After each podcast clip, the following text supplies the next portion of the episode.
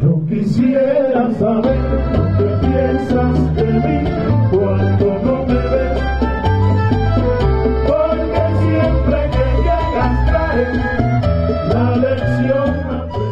Cuba arribó anoche al Festival Internacional Cervantino en la ciudad de Guanajuato con el son, la salsa y la cumbia interpretados por la Orquesta Aragón, que hizo bailar a los asistentes congregados en la explanada de la Alhóndiga de Granaditas. La agrupación, reconocida por la UNESCO como Patrimonio Cultural de la Humanidad y que cumple más de ocho décadas de vida, recordó cómo México y Cuba se unen con la música con la que se pueden olvidar por momentos los tiempos convulsos, dijo Rafael Lai, director de la agrupación.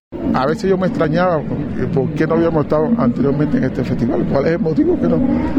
Pero bueno, siempre llega un momento, ¿no? Y, yo creo que es interesante ofrecer y mostrar esta música, esta manera de hacer música cubana en estos tiempos, o sea, ¿no? Es bastante significativo, ¿no?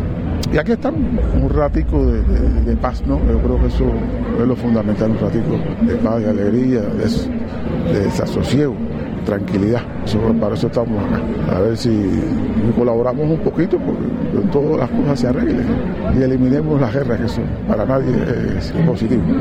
Este fin de semana fue de inauguración de uno de los festivales culturales más importantes del mundo, con Estados Unidos como país invitado de honor, que invirtió más de un millón de dólares para traer a más de un centenar de artistas a los escenarios guanajuatenses actividad que inició en la explanada de la Lóndiga de Granaditas con un concierto donde se interpretaron los temas emblemáticos de musicales como El hombre de la Mancha, El fantasma de la ópera, entre otros, con cantantes como Brent Barrett, acompañados por la Orquesta Sinfónica de la Universidad de Guanajuato.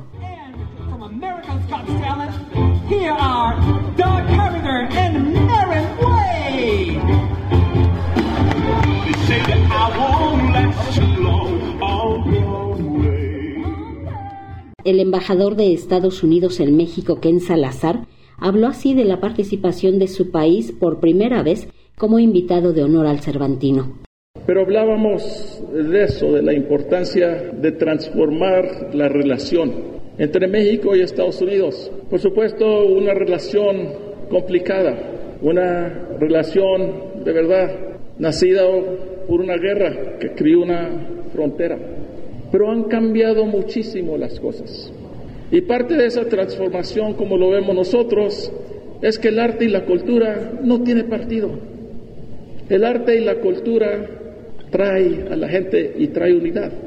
En estos tiempos que tenemos difíciles, con temas difíciles por todo el mundo, llegamos aquí a este lugar tan histórico y tan sagrado, reconociendo la grandeza de México, de los Estados Unidos, la grandeza del pueblo de Guanajuato, el pueblo de Sonora, el pueblo de México.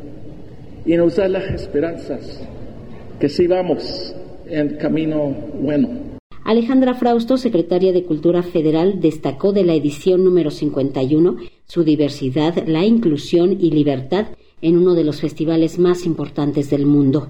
Y así es como se debe de llevar a cabo el arte y la cultura, reconociendo nuestra identidad, reconociendo lo que somos capaces de hacer y transformarlo en el camino más directo a la libertad. Y hoy estamos en la Lóndiga, en donde se peleó por nuestra independencia. Y si algo nos da dignidad, libertad e independencia, es la cultura. Por eso a esta fiesta, en donde reunimos a los mejores amigos que, que tenemos, en esta edición 51, pues tiene una enorme, enorme relevancia que Guanajuato vuelva a abrir sus puertas, abrir sus plazas.